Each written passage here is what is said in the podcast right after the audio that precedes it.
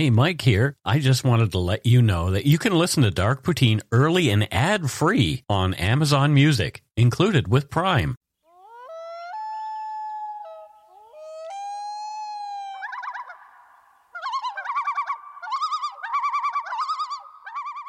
Oh, welcome back to Dark Poutine. I am Mike Brown, and look, it's Matthew Stockton. Hello, Matthew. I'm here. We had egg McMuffins.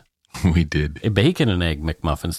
I don't usually eat those regularly, but when I do, it's a nice treat. The views, information, and opinions expressed during the Dark Poutine podcast are solely those of the producer and do not necessarily represent those of Curiouscast, its affiliate Global News, nor its parent company, Corus Entertainment. Dark Poutine is not for the faint of heart or squeamish. Our content is often intense, and some listeners may find it disturbing. We're not experts on the topics we present, nor are we journalists. We are ordinary Canadian schmucks chatting about crime and the dark side of history. Let's get to it. Put on your toque, grab yourself a double double and a Nanaimo bar. It's time to scarf down some dark poutine. You are responsible for obtaining and maintaining at your own cost all equipment needed to listen to Dark Poutine. Dark Poutine can be addictive. Side effects may include, but not be limited to, pausing and questioning the system, elevated heart rate, pondering humanity, odd looks from colleagues as you laugh out loud at work, family members not into true crime worrying about you. Positive side effects may include some perspectives and opinions that you disagree with, as well as some wokeness and empathy. If you don't think Dark Poutine is for you, consult your doctor immediately.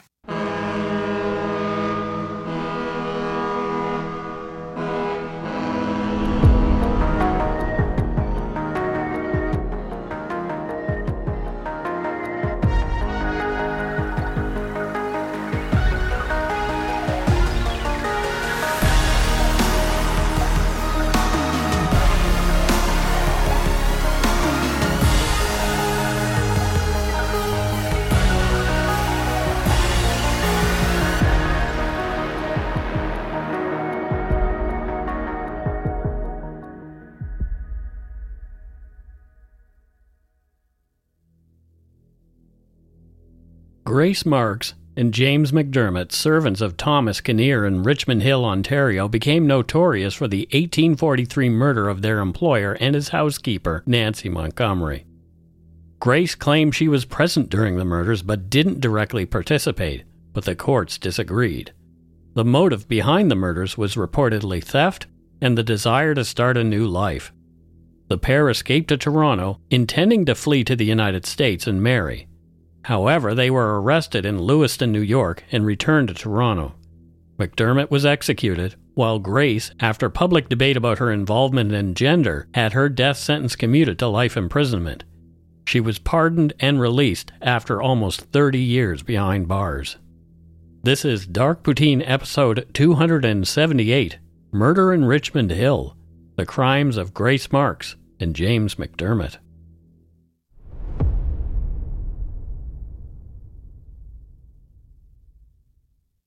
Much of the following story comes from the confessions of Grace Marks and James McDermott given before their trial.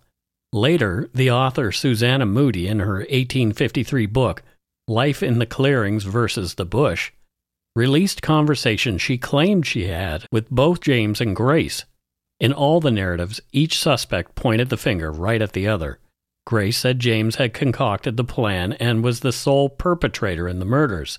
In his confession, James claims Grace had devised the plan to murder Kinnear and Montgomery and that Grace had been the one to kill Nancy Montgomery. We'll share all the narratives, but there are issues with them. Grace's telling of the tale was most likely skewed to keep her out of the hangman's noose, as was James. The one told in Moodie's book might be an author's embellishment, or worse, entirely fabricated. The truth, as in all of these historical cases, where all the participants, victims, witnesses, and perpetrators are long dead, is lost to time.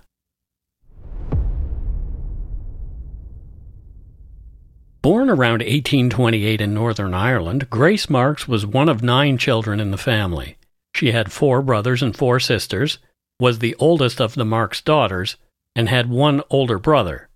Her family's exact circumstances in Ireland are not well documented, but it is known that they faced a degree of poverty and hardship common for many Irish families in that era, especially in the years leading up to the Great Famine.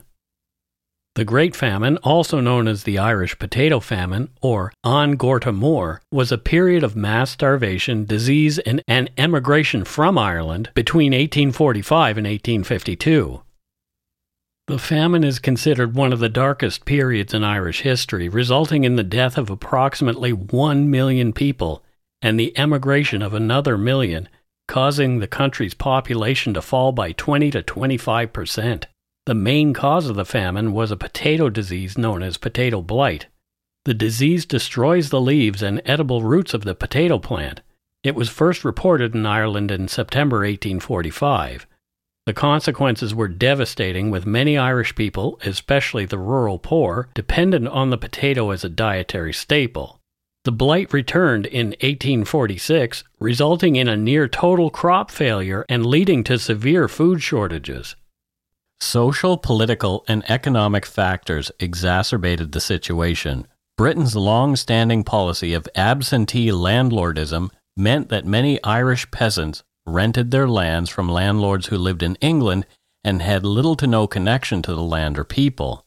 These landlords often evicted tenants who couldn't pay their rent, leading to widespread homelessness and further destitution. Additionally, even as the people starved, Ireland was forced to export food to Britain due to economic policies rooted in laissez faire capitalism.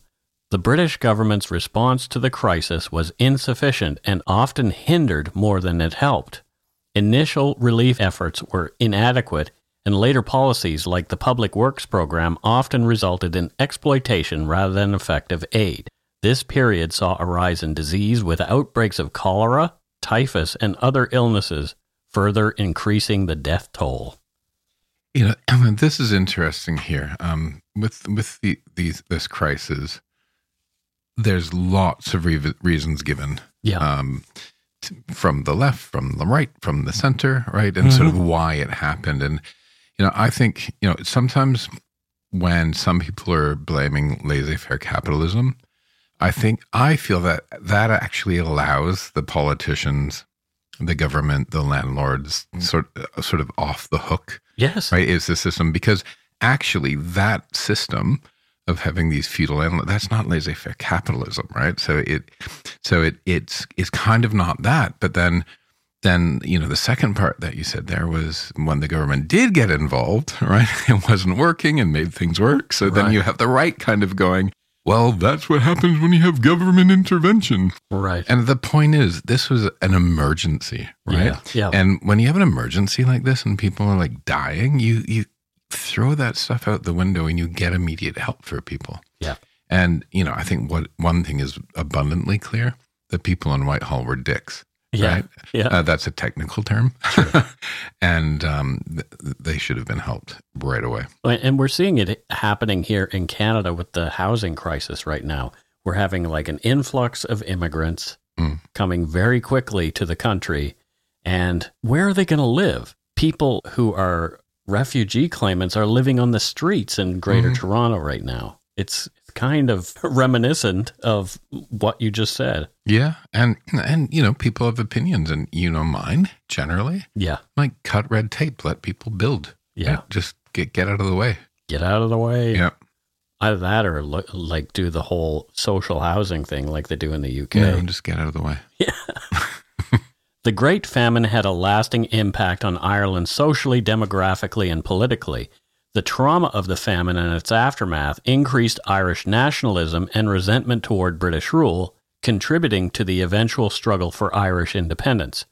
Much of the massive emigration to North America also fundamentally altered the global Irish diaspora. In the early 1840s, the Marks family decided to immigrate to Canada, hoping for a better life. The journey was fraught with difficulty, the most significant being the death of Grace's mother during the voyage. Once in Canada, the Marks family settled in Toronto where they continued to live in near poverty. Her father, John, a skilled stonemason, struggled to find consistent work. The Marks children had to go to work at an early age.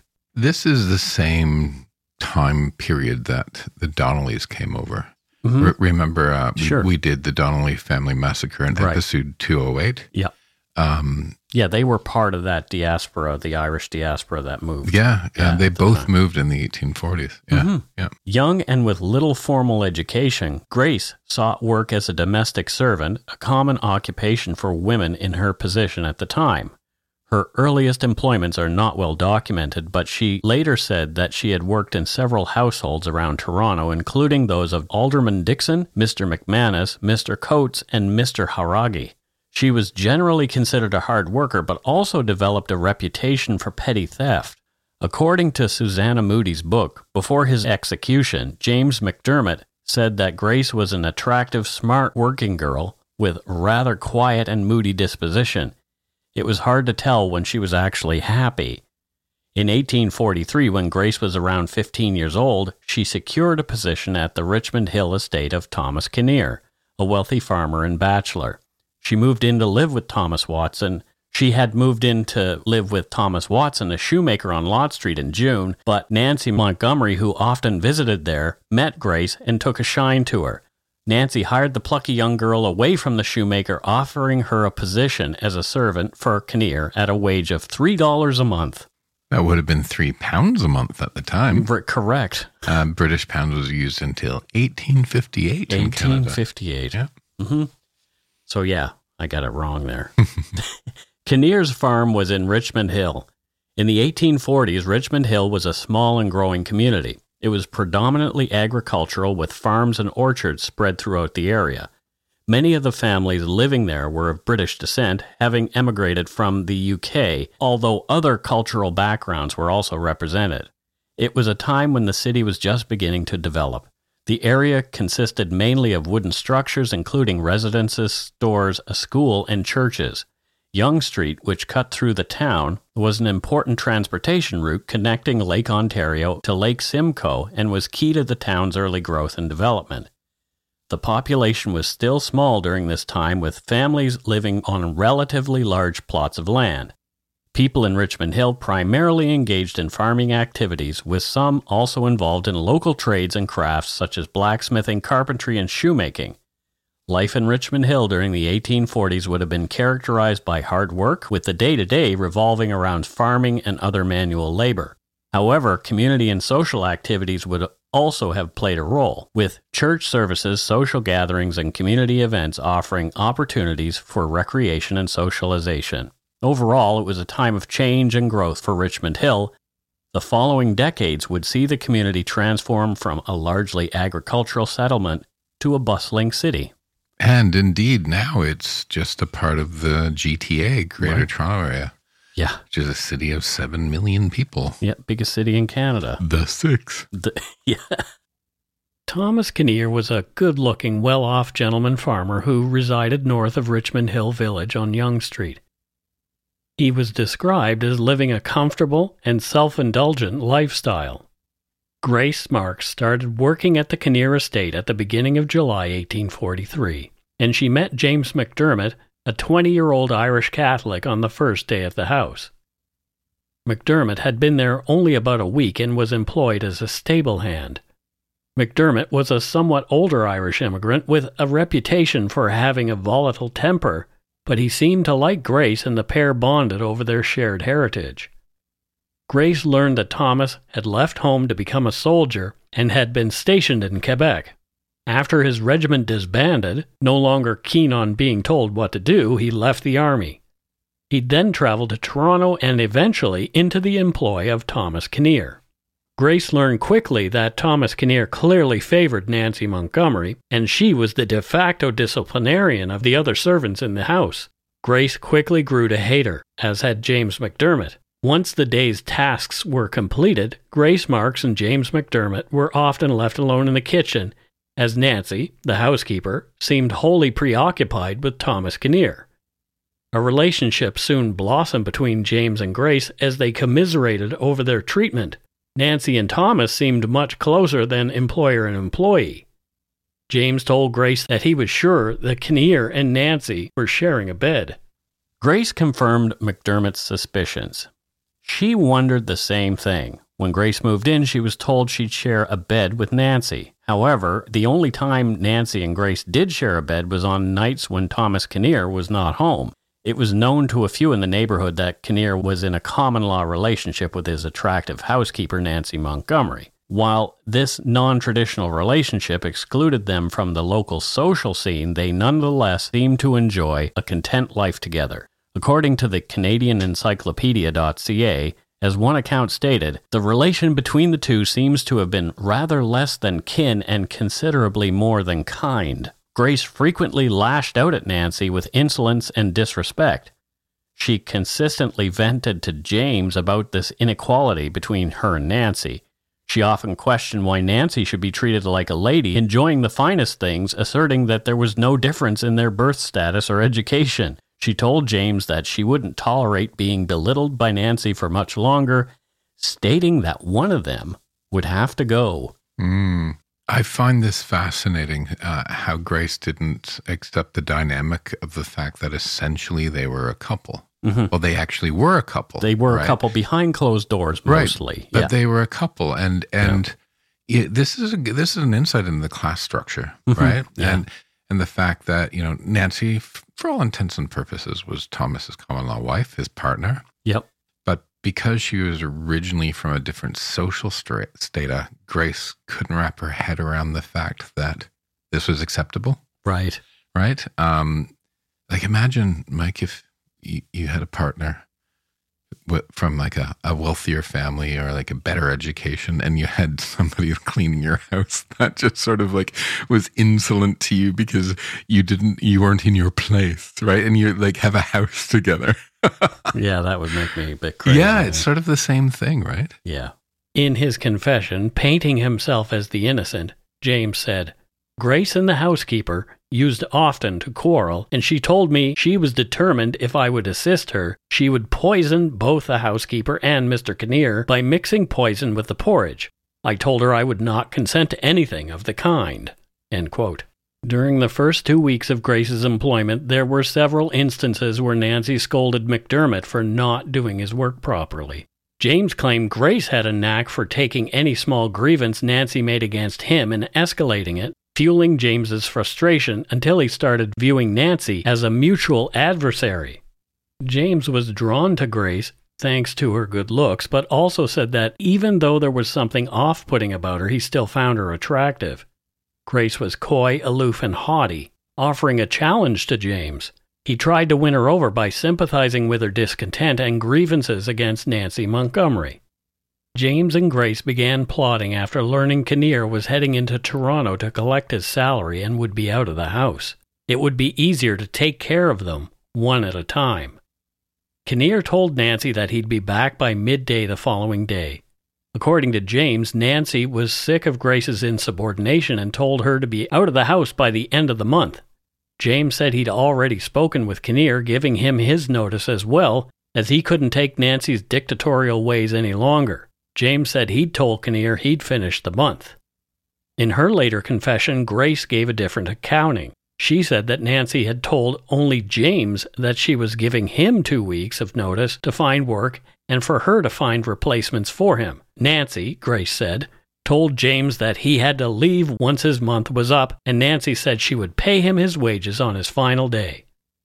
Placing herself in a place of complete innocence in her confession, Grace later said that James confided in her that he was glad to leave, as he no longer wanted to live with Kinnear and Montgomery, whom he called wretches. James, Grace said, was resentful and desired some form of revenge before he left. Grace claimed that James had disclosed to her that if she could keep a secret, he would tell her what he planned to do with Mr. Kinnear and Nancy. She promised to keep his secret. He then revealed that Mr. Kinnear was about to head to the city and would likely bring back a significant amount of money. McDermott told Grace he planned to kill Nancy before Kinnear returned, shoot Kinnear when he came back, and then steal all the money and valuables he could before fleeing to the United States. James said Grace was livid that she'd been fired and wanted revenge.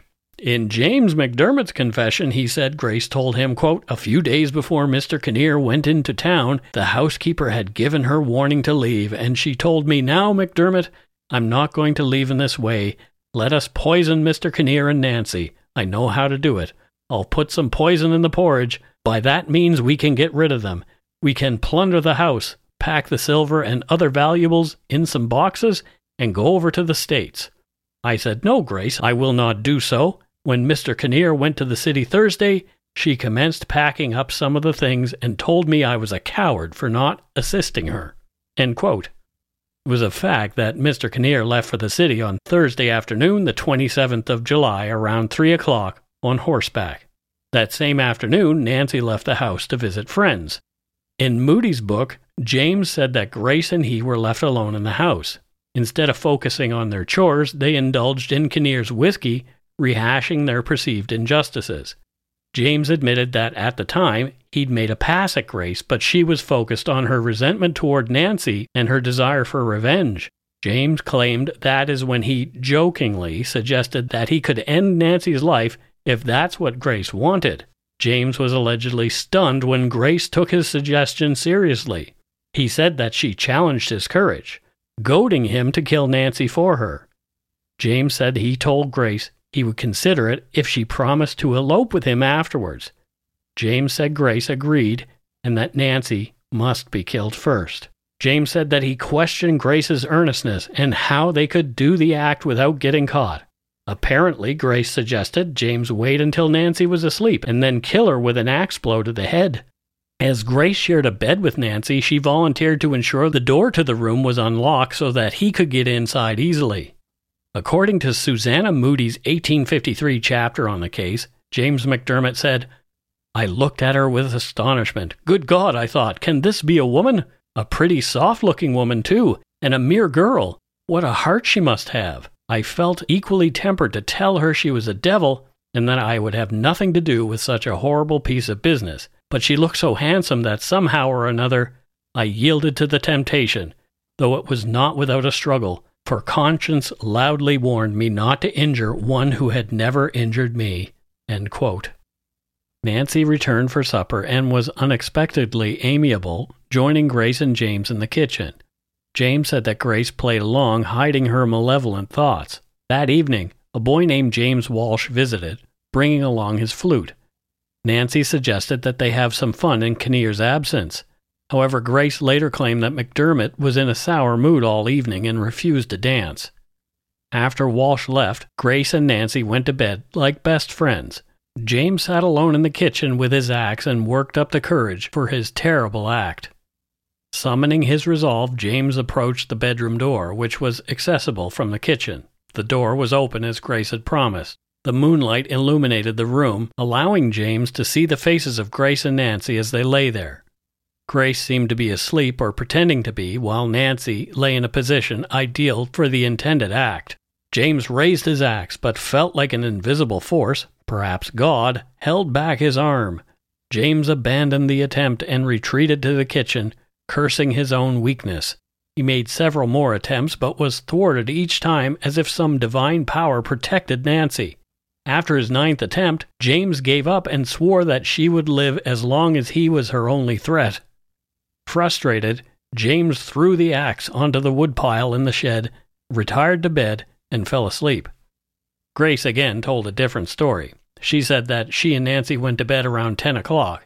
Before they retired, James took Grace aside and reiterated his intention to kill Nancy that night with the axe while she was in bed. Grace claimed she had pleaded with him not to do so, fearing that he might strike her instead. He then apparently declared that he would kill Nancy the following morning. Regardless of how it went down that evening, the next sunrise was Nancy Montgomery's last. More after a quick break.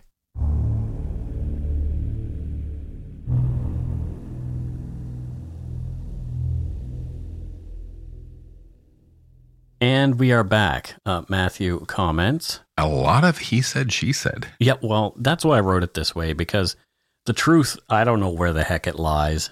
It, it's just like, okay, so he said this is what happened, and she said this is what happened. Yeah. Yeah. That's often the, uh, the problem, or I was going to say the fun, but the problem with these really old cases Sure. is we will never know. No. Right. Grace said that on Saturday morning she woke up early. She found James McDermott in the home's back kitchen cleaning his shoes by the light of the fire. When he asked about Nancy, She told him that Nancy was getting dressed and asked if he planned to kill her that morning. James confirmed his intentions. Grace claimed that she wanted no part in the murder of Nancy and pleaded with him not to murder her in their room as her blood would stain the floor. James, she said, promised he'd make sure Nancy was outside when he killed her. Again, the two stories are not exactly parallel. James said he was in the kitchen tending the fire. He claimed Grace Marks was already in there, pails in hand, ready to milk the cows. As she sauntered past, she prodded him in the ribs with her pail and murmured, What a coward you are. According to Susanna Moodie's book, James said, quote, As she uttered those words, the devil, against whom I had fought all night, entered into my heart and transformed me into a demon. All feelings of remorse and mercy forsook me from that instant, and darker and deeper plans of murder and theft flashed through my brain. Go and milk the cows, said I with a bitter laugh, and you shall soon see whether I am the coward you take me for. She went out to milk, and I went to murder the unsuspicious housekeeper. Oh, that devil, Mike. Oh, the devil. It was all the devil's fault. He's responsible for a lot of things in this world. Um, yeah, for sure. And what's funny is this is like what the 1800s. People still use that excuse. Yeah. the devil made me do it. Yeah, well, There was a demon in me. now it's no, it's you. James went outside to retrieve his axe and returned to the house's main kitchen. Grace, he said, was still outside milking the cows. In Moodie's narrative of the crime, James allegedly found Nancy at the sink, washing her face in a tin basin. Armed with his deadly axe, James didn't hesitate. He dealt her a forceful blow to the back of her head. She collapsed silently at his feet.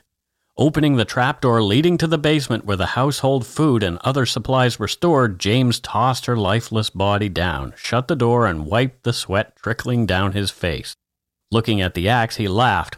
I've got a taste for blood now, and this won't be the last murder. Grace Marks, you've awakened the beast. Look out for yourself now! Exclamation mark. Have you ever seen one of those trap doors in a house in a kitchen? I have, yeah. I think I think it was my great grandparents that had one. I can remember Mm-hmm. lifting it up and going down super steep stairs. Yeah. And often in pubs in in London, Mhm. they have one and they go It's down. where, yeah, they store everything down there. and I have seen a bartender not realize that it's open and, walking across and suddenly disappear in front of me. Whoops. Oops. We still, uh, they used one of those in Shaun of the Dead in the pub. Oh, the, did the? Winchester, yeah. Yeah, most pubs have them. It's Yeah. funny. Grace gave a few other details. She said that she left for the garden to gather some chives and returned to find McDermott cleaning knives in the back kitchen where Nancy had just entered. Nancy told Grace to prepare breakfast and sent her to the pump for water. While at the pump, Grace turned to see McDermott dragging Nancy across the yard from the back kitchen to the front kitchen. It was about seven o'clock. Grace claimed to be surprised that McDermott had acted so quickly. James had said it was better to get it over with and reminded her that she promised to help him. He told her to open the trap door so he could throw Nancy into the cellar. She claimed she was too frightened to comply. After a few minutes, James told her that he had put Nancy in the cellar and asked for a handkerchief. She asked why, and he cryptically replied that Nancy wasn't dead yet. She gave him a piece of white cloth and followed him to the trap door. He descended the stairs to the cellar, leaving Grace upstairs. After a few minutes, he emerged. Grace asked if Nancy was dead, and James confirmed that she was. James told her that he'd hidden Nancy's body behind some barrels. He told her, Grace, I know you'll tell. If you do, your life is not worth a straw. James said it was Grace who'd gone down into the cellar. He had not, implying it was Grace Marks who'd strangled Nancy. As James refused to give further details about the murders, we must rely on Grace's accounting, for what it's worth. Following Nancy's death, Grace said McDermott ate breakfast, but she was too shocked to eat anything. James then pointed out that Mr. Kinnear would soon be home, and since there was no gunpowder in the house, he decided to go over to a neighbor's home to fetch some. Upon his return, he produced a bullet from his pocket and fashioned another from a piece of lead he'd found in the house. Mr. Kinnear arrived home around 11 o'clock in his one horse wagon. As usual, McDermott took charge of the horse and wagon while Grace removed the parcels. Mr. Kinnear asked about Nancy, and Grace lied, telling him that Nancy had gone into town. Kinnear expressed surprise as he'd passed the stage on the road and he hadn't seen her. He didn't mention Nancy's name to Grace afterward. When Grace asked Mr. Kinnear if he wanted anything to eat, he inquired whether there was any fresh meat, asking if the butcher had been there. She informed him that he had not, to which he responded with surprise. He then requested tea, toast, and eggs, which Grace prepared for him. Mr. Kinnear returned to the dining room, sat on the sofa, and started reading a book he had brought with him. When Grace went into the kitchen, McDermott was there. He declared his intention to kill Mr. Kinnear then, but Grace insisted that it was too soon and asked him to wait until after it was dark. Grace said she would help him after that. James was concerned that if someone else arrived to visit, he would lose his opportunity to kill Kinnear. After resting briefly, Thomas Kinnear got up and went outside to take care of some work. While Mr. Kinnear was in the yard, McDermott stayed in the house with Grace, prompting her to caution James that his behavior might arouse Mr. Kinnear's suspicions. Early in the evening, Grace was on her way to Mr. Kinnear's room to clear away some things, she said. As she entered the front room, McDermott announced his plan to kill Mr. Kinnear and instructed her to call him. Mr. Kinnear was sitting on the sofa reading again. Grace refused and proceeded to the back kitchen, which was situated in the yard adjacent to the end of the house, to put away the tea tray. Suddenly, Grace heard a gunshot. She rushed into the kitchen and saw Mr. Kinnear lying dead on the floor, with McDermott standing over him, a double barreled gun on the floor beside him. On witnessing this, Grace attempted to flee. However, McDermott ordered her to return and open the trap door. Although she initially resisted, remembering her promise, Grace complied and opened the trap door. McDermott then threw the body down into the cellar. Frightened, Grace ran out the front door, onto the lawn, and circled back into the back kitchen. As Grace stood at the door, McDermott shot at her from the kitchen to the yard. The bullet missed her, lodging in the door jamb instead. It was later found there by police. Okay, so this right there Mm-hmm. is a piece of evidence that kind of starts swaying me to believing that a little bit more of Grace's side of the story. Hmm. Right? This is hard evidence. There's there's a bullet hole in that door. There's a bullet lodged in the door jamb. Yeah. But who knows what was going on between the two of them when the, that shot was fired? Hmm. Some people believe it was Grace that fired that shot. Oh, really? So, you know, Hmm. hmm. Anyway, Anyway, I think I'm. I just you know yeah. I think I just want to support Grace. Sure. Like, I have like ev- evidence or not. I'm just like yeah. So you're Team Grace. yeah, I just want to be Team Grace. Yeah. Like, I, I have nothing to back it up, but uh, I like her name. exactly. Grace said at this point she fainted, and when she regained consciousness, McDermott was beside her. She asked why he'd shot at her, to which he replied that he hadn't intended to harm her and that he had assumed the gun was empty. James told Grace that if anyone inquired about the gunshot, he would claim that he had been shooting birds. I don't really buy that. No, It's the 1800s. Yeah. It, it, you know, you have a gun in your hand probably every day, sure. right? It's not like people today. Oh, I didn't know it was loaded because they haven't picked up a gun in a year and a half, right. right? It was around eight o'clock when James Walsh, the young man who'd visited the night before, entered the yard. Grace spoke with Walsh, and noticing this, McDermott joined them. Walsh would later testify at the couple's trials that he was suspicious. On his arrival, he'd seen James McDermott without a jacket, crossing the yard, holding a rifle, and entering the poultry yard. Walsh asked where Nancy was, and Grace responded that Nancy had gone to a neighbor's on Kinnear's horse. Walsh asked about Mr. Kinnear, and James McDermott told him that Mr. Kinnear wasn't home either. When Walsh inquired about the gun, McDermott repeated his bird shooting alibi. After a brief chat, Walsh announced his departure, and McDermott accompanied him partway across the lawn. Upon James's return, he confided with Grace that if Walsh had entered the house and seen the blood on the floor, he would have killed Walsh too.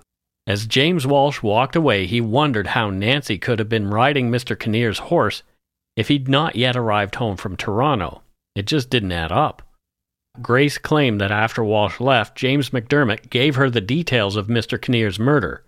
James allegedly told her that when she had refused to lure Mr. Kinnear out and was busy in the back kitchen, McDermott had called Mr. Kinnear to the dining room, telling him that his new saddle had been scratched, and asked him to inspect it in the harness room. Mr. Kinnear, engrossed in a book, rose from the sofa, followed McDermott toward the harness room, a small room in one corner of the kitchen. McDermott then picked up the loaded gun and shot Mr. Kinnear as he crossed the kitchen, shooting Thomas point blank in the chest. The killer couple began packing up all the valuable items they could find. Both descended into the cellar where Mr. Kinnear lay dead. Holding a candle, Grace said she watched as McDermott removed keys and money from Mr. Kinnear's pockets. Neither mentioned Nancy at the time, but Grace said she knew she was somewhere in the cellar.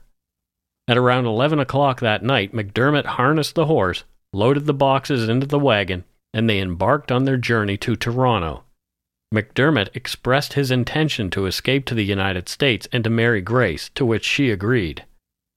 In his confession, James declined to say how Nancy Montgomery and Thomas Kinnear had died, but put the blame firmly on Grace. He said, quote, I frequently refused to do as she wished and she said I should never have an hour's luck if I did not do as she wished me.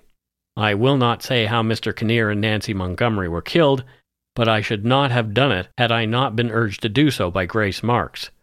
After Nancy Montgomery was put in the cellar, Grace several times went down there, and afterwards she told me she had taken her purse from her pocket and asked me if she should take her earrings off.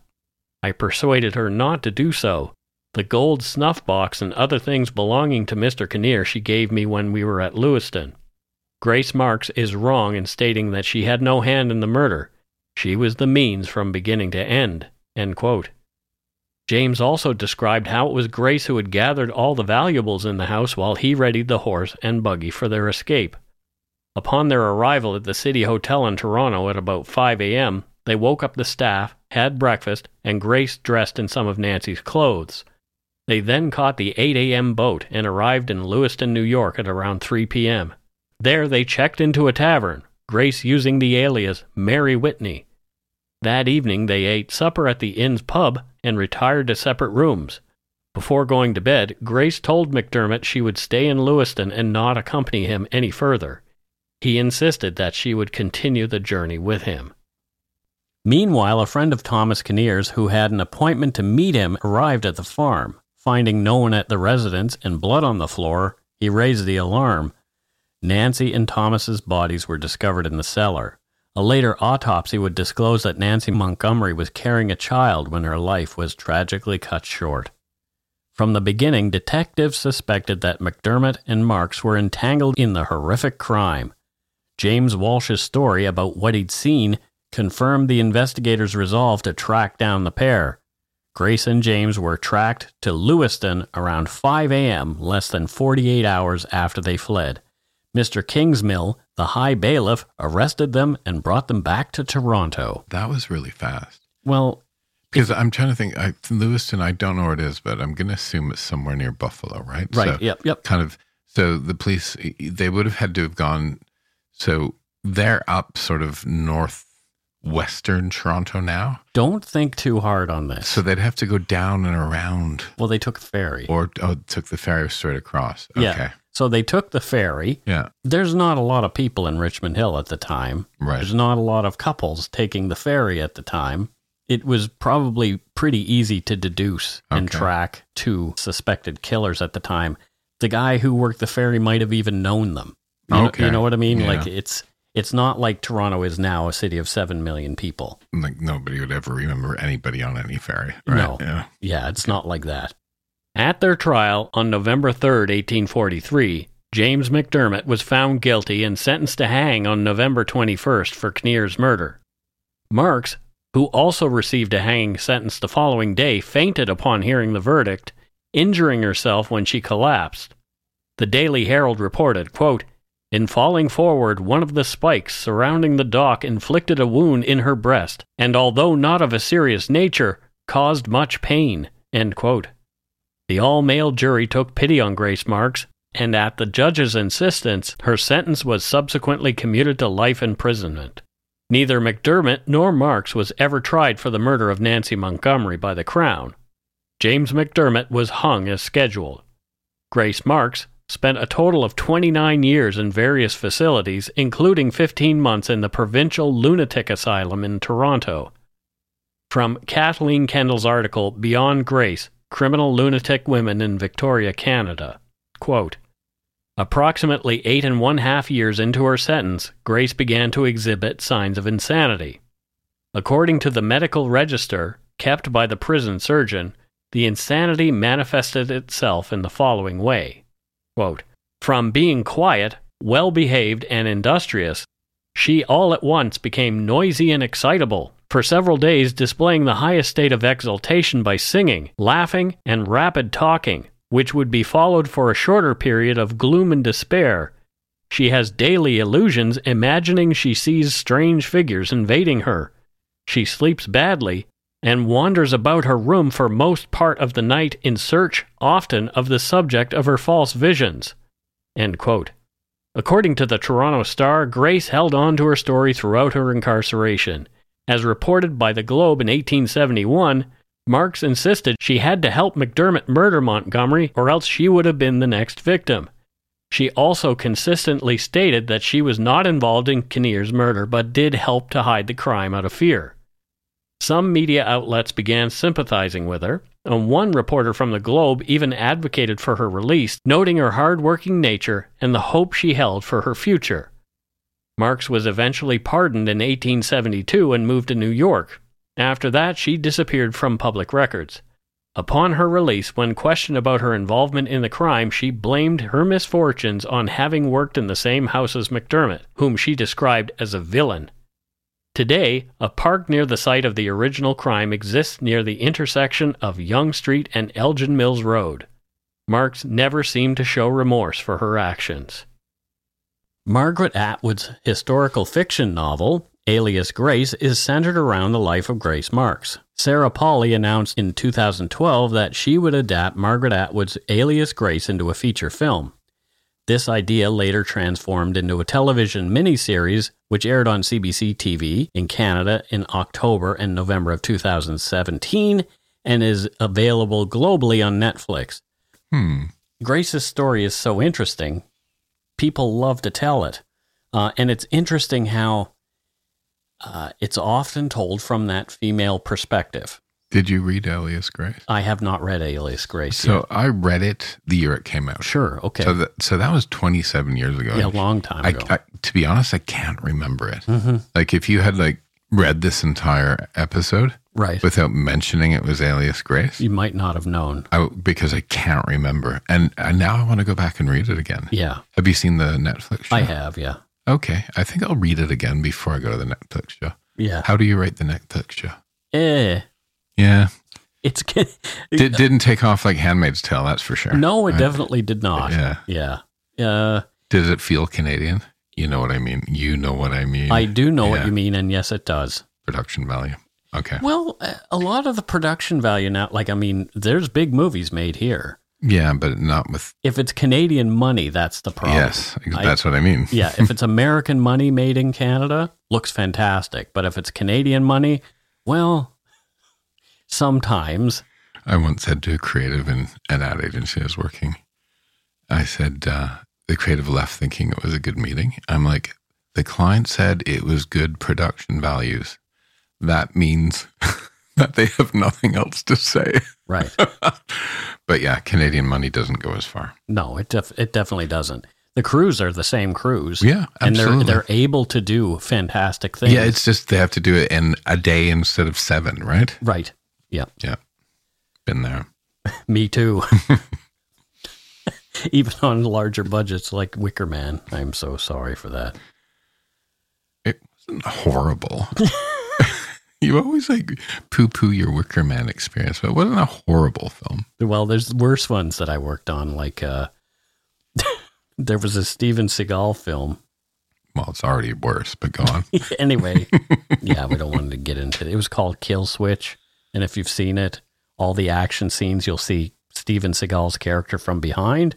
Right. because I was hired as the second assistant director to uh, reshoot all the scenes because he was so lazy during principal photography. Wow. Yeah. I thought you were going to say you were hired as the body double. No, no, there was another guy who did it. I was like, I think he's a little bit taller than you. No, no, yeah, he's he's like six five. He's Yeah. a big guy. He- I honestly thought you were going to say you were the body double. no, and also he's a wiener.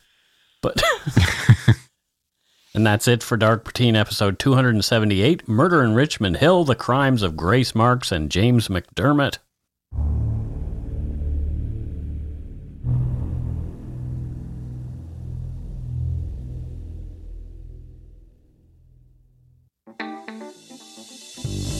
That's right. It's time for voicemails.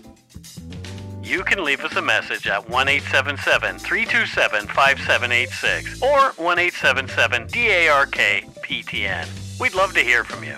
Let's see who called us this week. All right, it's time for some voicemails. Let's listen to the first one. Oh boy. Hey, Mike and Matthew. My name is Adam from a small village of Clarksville, New Brunswick, also known as the French fry capital of the world. It's the main headquarters for McCain Foods. I've been binging the library of Dark Poutine and listening to the new ones each week.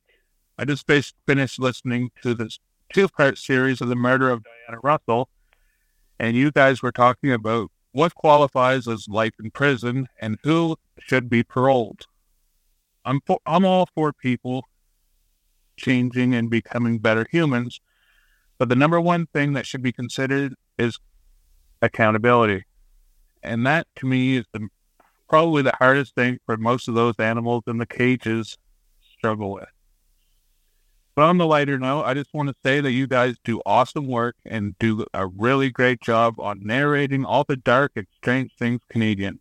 I love the show and keep the content coming. With that being said, take a big steamy in your beanie and have a great day. Take care, guys. I think we need to have t-shirts take a steamy in your beanie because That would be great. because people people have said that before and I do find it amusing. It's interesting that he brings up that topic about life in prison and what it should actually be. And I think that's that should be part of it.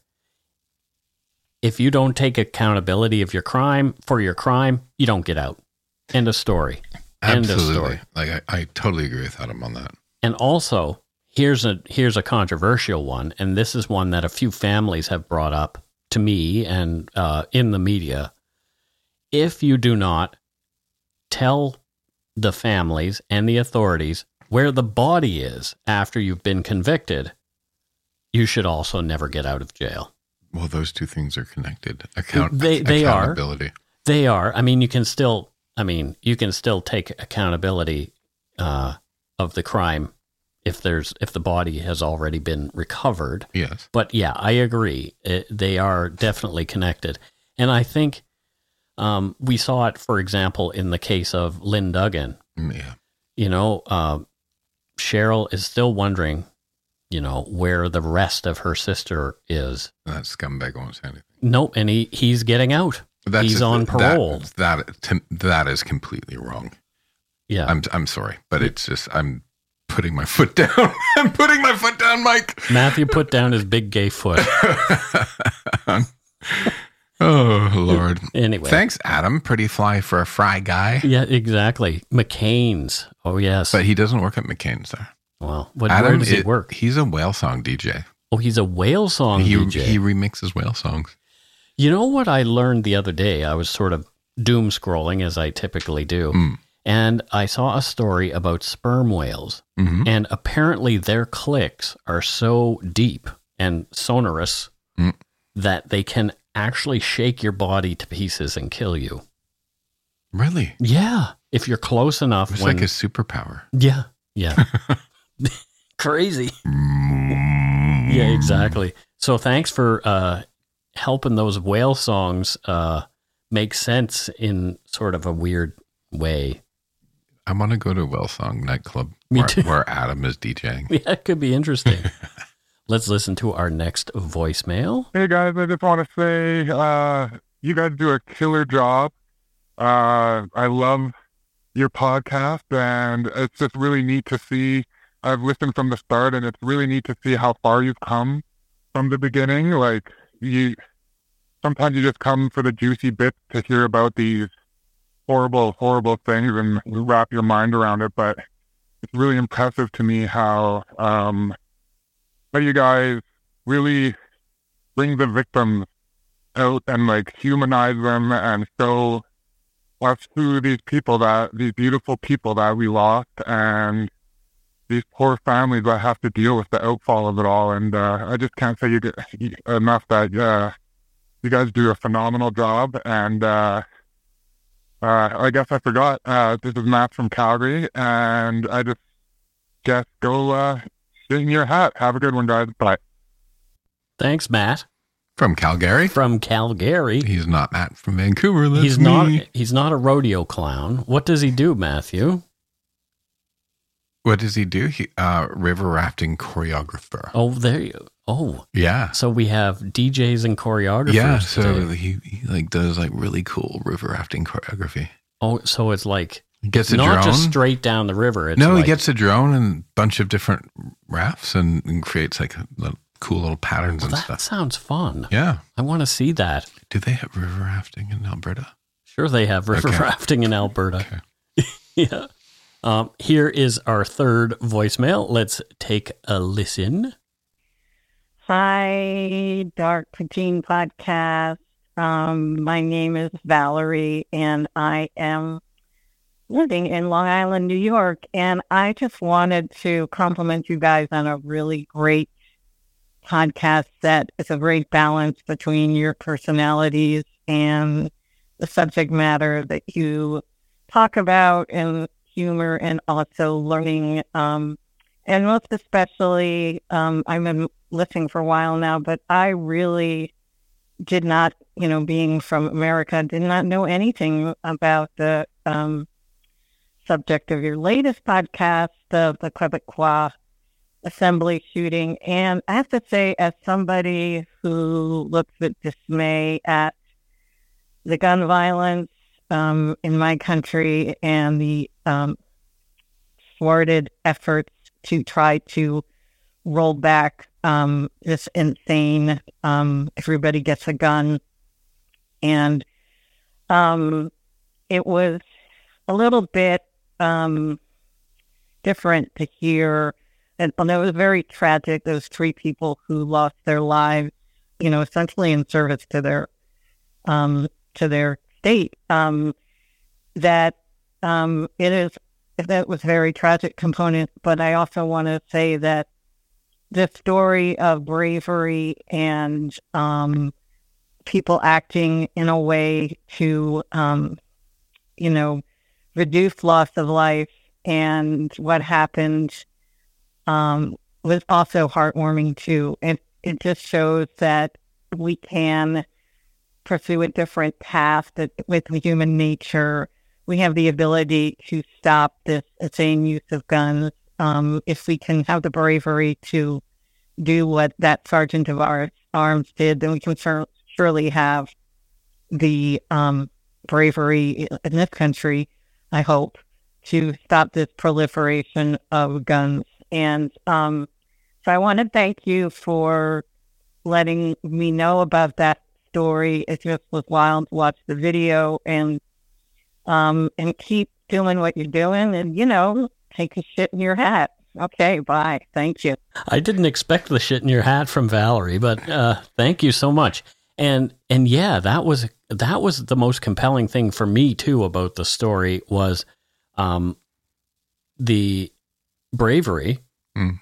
of Mister. He's he's my new hero. You right? like when, when we did that podcast, I saw the video. I'm like, wow. Yeah, It, it wasn't stormtrooping. It was just a guy in an overcoat. It's, it an unarmed guy in a, it's, so, in it's a strangely very Canadian. yeah, in- smoking in a, a, lot cigarette and saying, "Hey, how you doing?" Yeah, How are you doing? yeah.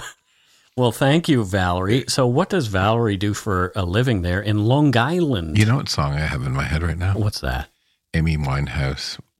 Why don't you come on over, Valerie? Oh, I like uh, Steve Winwood's Valerie as well. Okay. That's a good song. Uh, Valerie is the is a Montauk monster investigator. Really? Yep. Wow, that's cool. So she's probably not interested in the uh, Long Island serial killer who was No, she very recently. she's dedicated to the Montauk Monster. well, good for her. Yeah.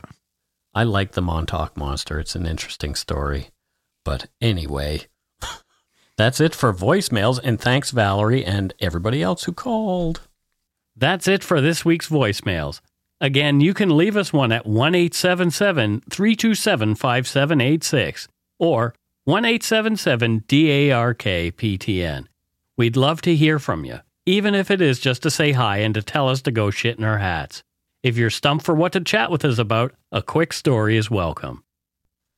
Alrighty. So let's move on to uh, Patreon and Donut Money Donut shout outs.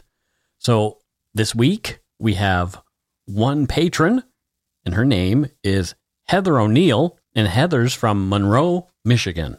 Monroe, Michigan. Monroe. Monroe, yeah. Hmm. What does Heather O'Neill do there in Monroe, Michigan, Matthew Stockton? She works for the auto industry. Oh, okay. hmm There's still an auto industry in Michigan? Yeah, Wow. I think so. I, don't. I, yeah, I, I'm pretty sure there is. I'm being silly. but she does special paint jobs on cars. oh, wow. Oh, like custom jobs. Yeah, but oh, okay. but like she's like really talented. Like if you want sort of galloping horses along the side of your van, Yeah. you can get those or a big eagle. There you go. I don't know. I don't know if the auto industry is still going. There, yeah, it's not as strong as it used to be. Parts mostly, I Yeah. think. Alrighty. So that is it for Patreon. Let's move on Thank to you, Heather. donut money donors, and we have Melissa and Taya. And uh, Melissa sent us some donut money before, but she says, "Hey, Mike and Matthew, Mel again. Just wanted to send some love to my OG true crime pod. Go shit in your hats. Purple uh, heart. Purple heart. Nice. Yeah. Well, thank you, Thank Melissa. you. Thank you again, Melissa. Yes. And what does Melissa do for a living? She's a generalist. A generalist. Where is she a generalist? and what is a generalist, Matthew? She does general things. Okay, good. Yeah. For a general in the armed forces? No, just generally. Okay. She generally does general things. yeah, and so she's she's, a and, general. and she generally lives here and there. Okay. Well, that's fair enough. But that keeps her interesting. It certainly does. It's very mysterious, actually. Oh, it's not mysterious. It's general stuff. It's in front of you all the time. Oh, No mystery at all. It's just general. okay. Well, thank you, Melissa. I think. wow. Thanks to all our patrons and Donut Money donors, past and present, for your generosity. It helps to keep the show going. You can become a patron of Dark Poutine at patreon.com slash darkpoutine. For a one-time donation, you can send us donut money via PayPal using our email address, darkpoutinepodcast at gmail.com. If you don't already subscribe to the show, it would mean a lot if you did. You can easily find Dark Poutine on Apple Podcasts, Spotify, or wherever you listen to your favorite shows. If you haven't gotten yours yet, my book, Murder, Madness, and Mayhem, is available to order via a link on the Dark Poutine website. And speaking of darkpoutine.com, please check it out for show notes and other cool stuff. We'd appreciate it if you took the time to give Dark Poutine a like or a follow on Facebook and Instagram. Most importantly, thank you for listening and tell your friends about us. Word of mouth is a powerful thing. And that's it. Until next week, don't forget to be a good egg and not a bad apple. Because there are enough of those already. Yeah, there's plenty of those, especially on Twitter. Twatter.